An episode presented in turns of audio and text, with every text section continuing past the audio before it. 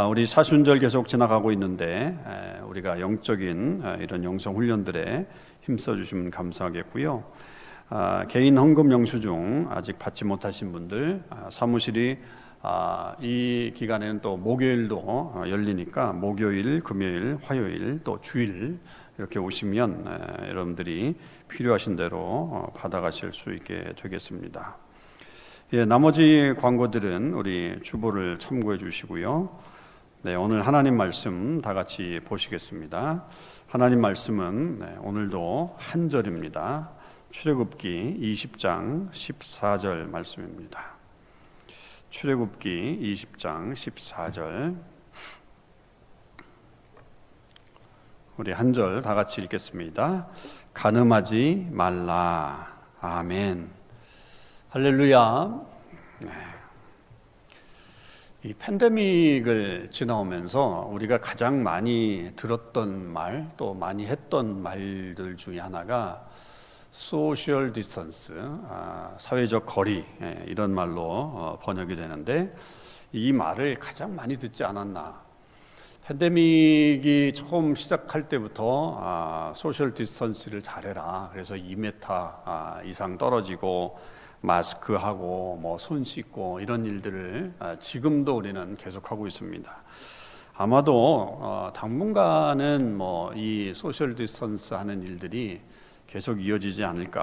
아, 아무리 또 백신을 다 맞아도 아, 이 마스크를 또 쓰는 일들도 오래 될 것이고 또 간격을 유지하는 일들도 꽤 오래 가지 않겠나 하는 생각이 듭니다.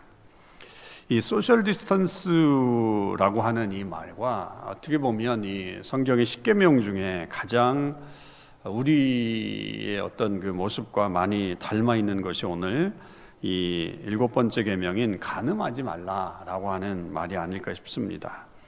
뭐 말씀을 나눠가면서 더욱더 그것에 대해서 더 깊이 생각을 해보게 되겠지만 이게 참 아, 많은 문제를 일으키죠. 많은 문제를 일으키고 이게 만나지 또 어떻게 접촉이 안 돼야 될 그런 상황 속에서 아, 그런 일들이 벌어지게 되니까 또 이것에 대한 문제들이 많이 발생하는 것들을 보게 됩니다.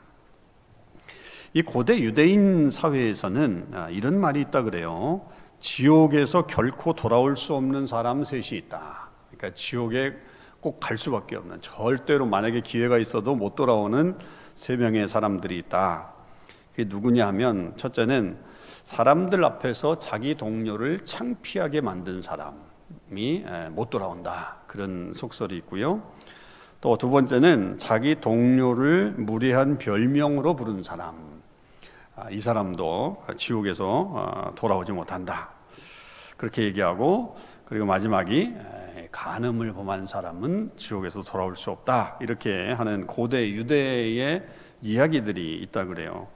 그만큼 이 유대인들에게 그리고 또 성경에서 이 간음에 대해서 엄하게 이야기를 하죠. 잠언 6장 32절 33절에 보면 여인과 간음하는 자는 무지한 자라 이것을 행하는 자는 자기의 영혼을 망하게 하며 상함과 능력을 받고 부끄러움을 씻을 수 없게 되나니라고 그렇게 아주 명확하게 말씀을 기록하고 있죠. 여기서 그 가늠하는 자는 자기의 영혼을 망하게 한다라고 그렇게 얘기를 했고 그 부끄러움을 씻을 수가 없다라고 아, 그렇게 말을 해놨습니다. 그러니까 굉장히 이 간음에 대해서 어, 아주 심각하게 이것은 그저 단순히 어떻게 보면 아, 육체를 버리는 것이 아니라 그의 영혼이 완전히 망하게 되는 그런 결과를 가져온다라고 하는 것이 유대인들도 그렇고 성경에도 나와 있는 그런 말씀의 내용입니다.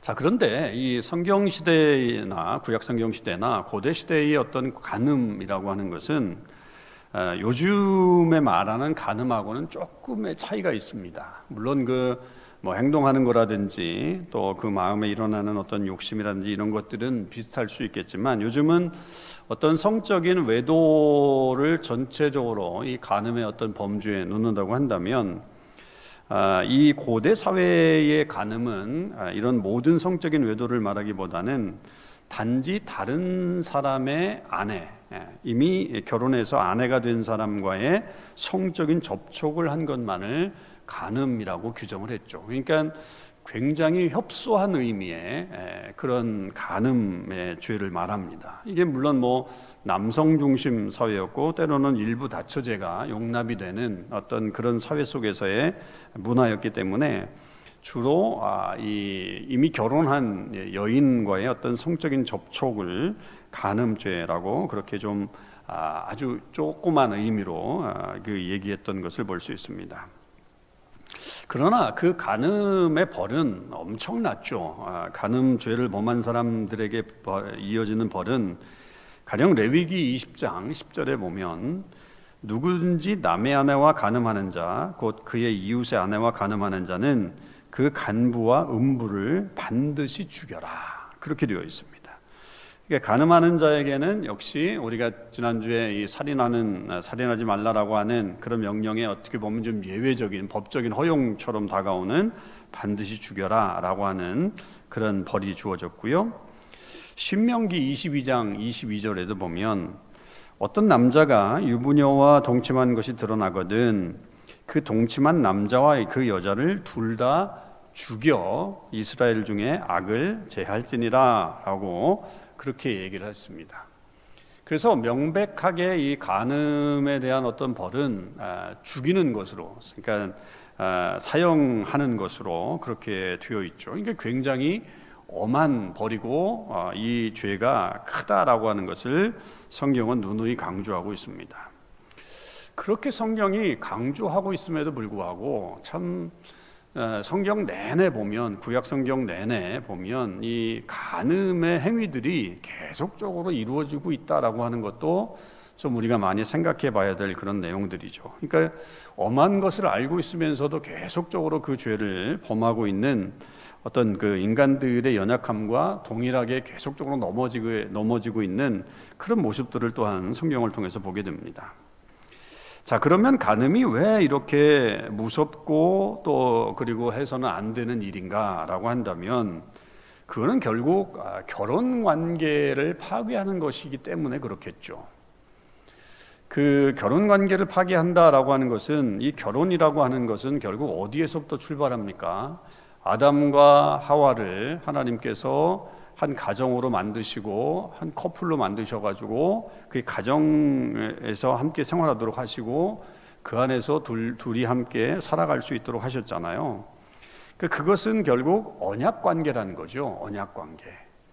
그러니까 그 둘의 어떤 언약 관계를 깨뜨려 버리는 것이기 때문에 이 간음이라고 하는 것이 굉장히 엄한 그런 벌과 행위들이 되는 거죠.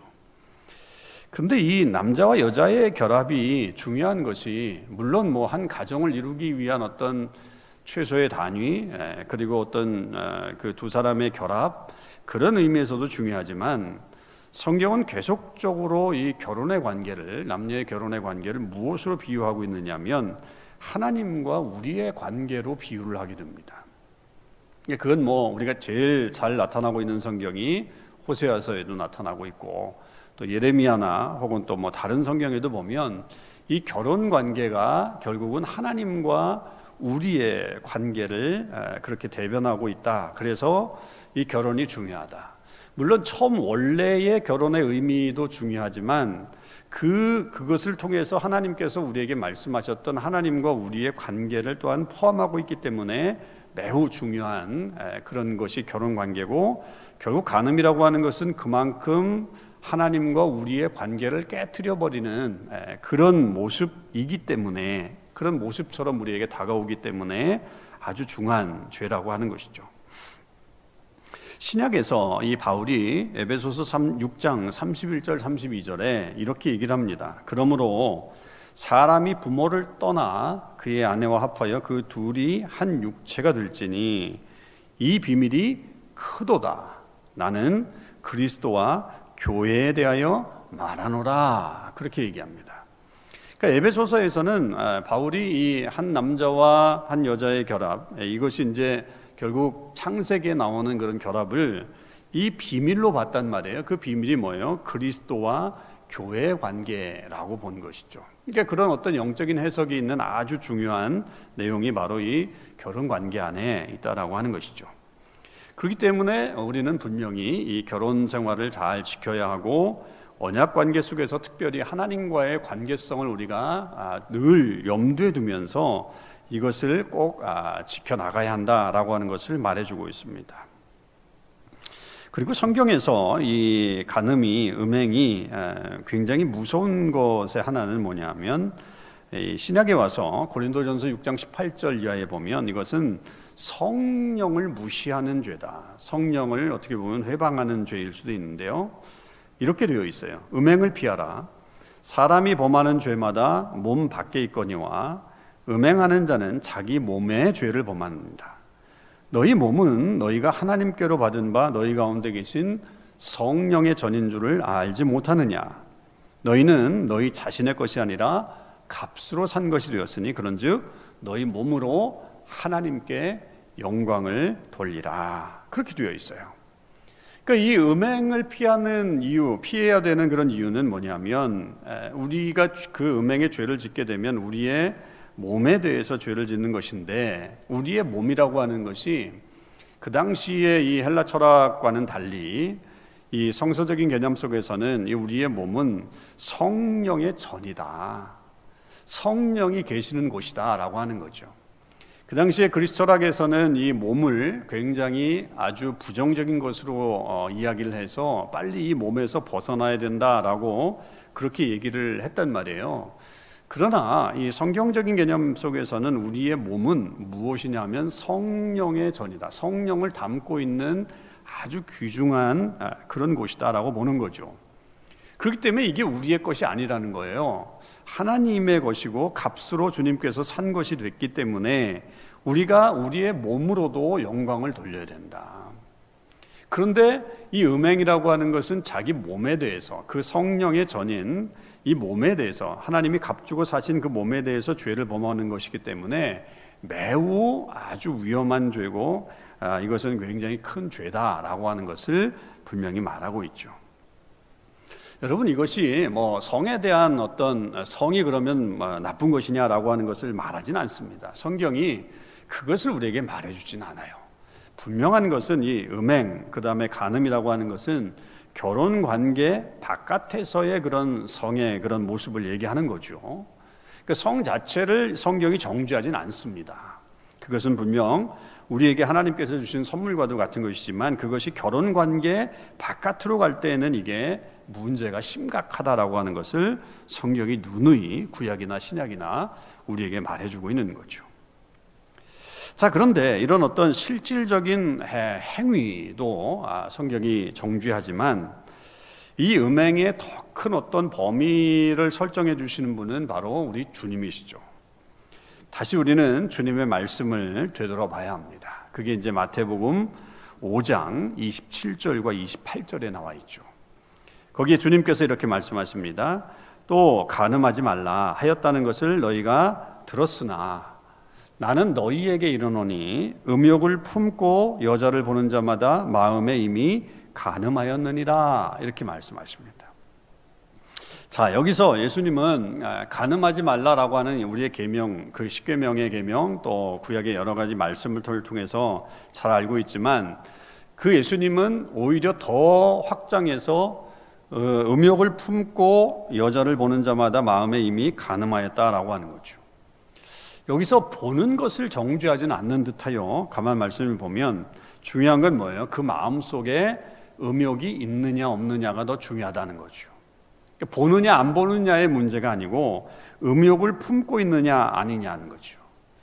결국 그것을 통해서 아, 행동들이 나타나게 된다고 한다면 그 마음 자체가 문제가 있다. 거기서부터 이미 가능한 것이다라고 하는 어떤 그런 행동 이전의 마음 상태까지도 아, 예수님께서 말씀하시는 거죠. 그래서 우리의 이 올바르지 않은 욕심, 정욕, 음욕 이런 것들을 우리가 잘 아, 절제하고 그리고 또 그것을 잘 아, 우리가 중시해야 된다. 그것을 하지 않는 쪽으로 가야 된다라고 하는 것을 말하죠. 좀 무서운 얘기 하나 좀 드려볼까요? 아, 좀 섬뜩한 얘기이기도 한데요. 그 에스키모인들이 늑대를 그 잡는 방법, 늑대를 죽이는 방법이 있다 그래요. 어떻게 하냐면 우선 긴 칼을 아, 골라가지고 양쪽 날을 면도날처럼 아주 그 날카롭게 간대요. 그리고서는 막 죽인 동물의 피를 거기다 이제 살짝 바른대요. 동물의 피를 살짝 바르고 그렇게 되면 이제 그 북극적인 이제 추우니까 이게 얼린다는 거죠. 살그 금방 언됩니다. 그 찬 공기 속에 이 순식간에 칼날에 붙은 이 피가 얼는 거죠. 그렇게 이제 한 겹의 피를 바른 다음에 또 또 한 겹의 또 피를 바르고 그 과정을 여러 번 반복을 한다는 거죠. 그래서 그 칼날이 꽁 꽁꽁 언 피로 이렇게 완전히 가려질 때까지 그 피를 바른다는 거예요. 그렇게 얼린다는 거예요. 그 다음에는 그 칼을 날이 위로 가게 땅에 박아둔다는 거죠. 박아둡니다. 그러면 이 배회하던 늑대가 그 피냄새를 맡고 온다는 거예요. 그 와가지고 어, 맛있는 피의 어떤 원천을 향해서 자기가 이제 후각이 있으니까 계속 따라가서 그 미끼를 발견하고 그것을 이제 핥기 시작한다는 거죠. 그러니까 방금 얼린 거잖아요. 그러니까 얼마나 신선하겠어요. 그러니까 그것의 맛에 빠지는 거죠. 그리고 점점 더 빨리 더 격렬하게 그 피 얼음으로 된 덮인 칼날을 이제 핥기 시작한다는 거죠. 그러다가 마침내 그 칼날이 드러나게 되고 그 피에 대한 갈망이 너무나도 강해서 그 칼날 끝이 혀를 찌르는 것을 눈치채지 못하고 그 갈증을 계속적으로 피로 채워간다는 겁니다. 그러면 에스키모인들은 그 다음날 새벽에 가서 죽어 있는 늑대를 아, 피투성이가 된 채 죽어 있는 늑대를 발견하게 된다는 거죠. 그러니까 그것은 결국 우리 마음 속에 있는 이 욕망과 그런 어떤 음욕들이 얼마나 무서운가 그것을 향해서 계속적으로 나아가게 되면 결국 우리 속에 그런 파멸이 온다라고 하는 것을 보여주는 아주 극한 예고 좀 섬뜩하기도 한 그런 예라고 볼 수 있습니다. 여러분 이런 어떤 늑대 모습은 아니지만 거의 비슷한 모습으로 살았던 사람이 누굽니까? 다윗이죠. 그 모습을 보여줬던 모습이 그 사람이 다윗 아니겠습니까? 우리가 잘 아는 사무엘하 11장에 나와 있는 다윗의 예. 11장 2절에 보면 다윗이 이렇게 묘사되죠. 저녁 때에 다윗이 그의 침상에서 일어나 왕궁 옥상에서 거닐다가 그곳에서 보니 한 여인이 목욕을 하는데 심히 아름다워 보이는지라 이렇게 되어 있어요. 그러니까 이때는 11장 1절에 있는 내용은 우리가 알듯이 이미 아, 그 이스라엘의 전쟁이 일어나서 많은 군인들은 다 전쟁터로 나가 있는 예, 그런 그 모습이었는데 이제 어느 정도 다윗에게는 안정된 시기가 돌아왔고 그는 전쟁에 참여하지 않고 있다가 그 왕궁 옥상에서 거닐다가 한 여인이 목욕을 하는 것을 보고 심히 아름다워 보이는지라라고 하는 이 말 속에는 이미 다윗이 음욕이 일어났고 어떤 정욕으로 인해서 그 여인에 향한 마음이 드러나고 있는 내용들을 성경이 말하고 있죠. 그래서 우리가 알듯이 바세바를 범하게 되고 아, 하여튼 그래서 결국 그 남편 우리아도 죽이게 되는 아주 심각한 범죄가 그 아, 어떤 그 순간에 일어나게 된 거죠. 그 모든 사람들은 다 전쟁에 나가서 최선을 다해서 목숨을 걸고 싸우는 그때에 다윗은 그렇게 한가한 시간을 보내다가 결국 그 속에서 자기의 정욕에 이기지 못해서 죄를 범하게 됐죠. 그 결과가 얼마나 무시무시합니까? 우리가 시편 51편을 통해서 보듯이 그 결과는 엄청났습니다. 그 안에 하나님의 영이 떠나가죠.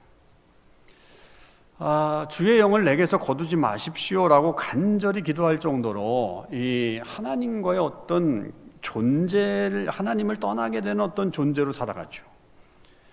그러니까 이 음욕과 이 간음이라고 하는 이 죄가 얼마나 심각한지를 다윗을 통해서 보여줍니다. 그러니까 하나님을 두려워하게 되고 하나님으로부터 멀어지게 되는 어떤 자기 존재 자체를 상실해 버리게 되는 엄청난 죄가 그 마음속에 일어나고 그런 상태가 된 거죠.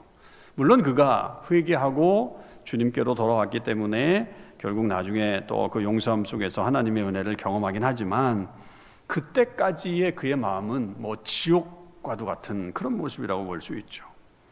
그러니까 자기의 존재 자체도 완전히 상실하게 되어버리는 그런 엄청난 결과를 가져왔던 것이 다윗을 통해서 우리가 볼 수 있는 그런 예입니다.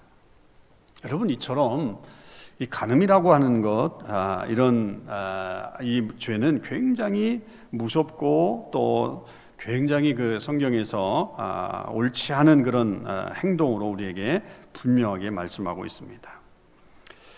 자 그렇다면 아, 우리가 계속해서 우리가 십계명을 통해서 배워왔듯이 우리가 이렇게 부정적인 네, 어떤 명령들 속에는 다른 측면의 어떤 긍정적인 우리에게 해야 될 그런 측면들이 있는 것이다라고 하는 것을 말해주는 게 있는 거죠. 그건 뭐겠습니까? 이 가늠하지 말라라고 하는 이 계명 속에 우리가 긍정적으로 행해야 될 것은 결국 또 사랑으로 돌아가야 됩니다. 십계명 자체가 사랑이라는 큰 테마 안에 들어가 있는 내용이라고 한다면 결국 서로 사랑의 관계를 진정으로 행해야 된다. 사랑의 관계를 다시 회복해야 된다라고 하는 것인데 그 사랑을 마치 아, 그 이 어떤 법적인 테두리 바깥에 있는 것으로 내 사랑을 찾아서 간다라고 하는 것으로 한다면 그건 문제가 생기는 거예요. 뭐 어떤 과격한 그 유대주의자는 성경에 보면 잠언에 요란하게 떠드는 여자와 사는 것보다 혼자 사는 것이 낫다. 뭐 이런 성경 구절이 있잖아요. 그래서 자기는 이혼을 했다는 거죠. 왜 그러냐 했더니 자기 와이프가 너무 시끄럽다 그래가지고 성경대로 살기 위해서 그런 과격한 사람들도 있다. 사실은 핑계죠. 아, 핑계. 성경이 만약에 그렇게 문자적으로 여러분 다 해석을 한다 그러면 어떻게 우리가 우리의 신앙생활을 제대로 해나갈 수 있겠어요? 그러니까 핑계를 삼으려고 성경 말씀을 갖다 대는 그런 사람들이 돼서는 안 되죠. 우리가 성경을 정말 잘 이해하고 해석해내는 게 중요합니다. 그래서.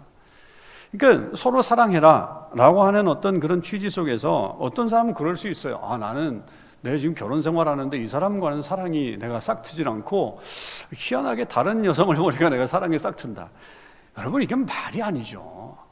이게 말입니까? 말이 안 되는 이야기죠. 그거는 정말 핑계죠. 그냥 자기의 어떤 그 정욕이나 이 저기를 합리화시키려고 하는 그런 것들입니다. 그러니까 사랑을 회복해라, 서로 사랑하라라고 하는 이 개념 속에는 우리에게 주신 이 관계 속에서, 특별히 결혼 관계 속에서의 정절을 지켜나가는 것이 무엇보다도 중요하다라고 하는 것을 우리가 인식해야 합니다. 그것을 잊어버리고 아 그냥 서로 사랑하라 그랬으니까 야 나는 내 속에 이런 사랑이 없어. 나는 어, 내 어떤 뭐 배우자를 보면 아 사랑이 별로 없는데 어 다른 누구를 보면 정말 사랑의 마음이 생겨서 나는 그 사람과 함께 어, 뭐 이렇게 지내고 싶어라고 한다면 여러분 이거는 정말 어처구니 없는 어처구니 없는 해석이고 그런 자기 마음을 진짜 하나님 앞에 바로 세워볼 때 엄청난 죄인이라고 보는 거죠.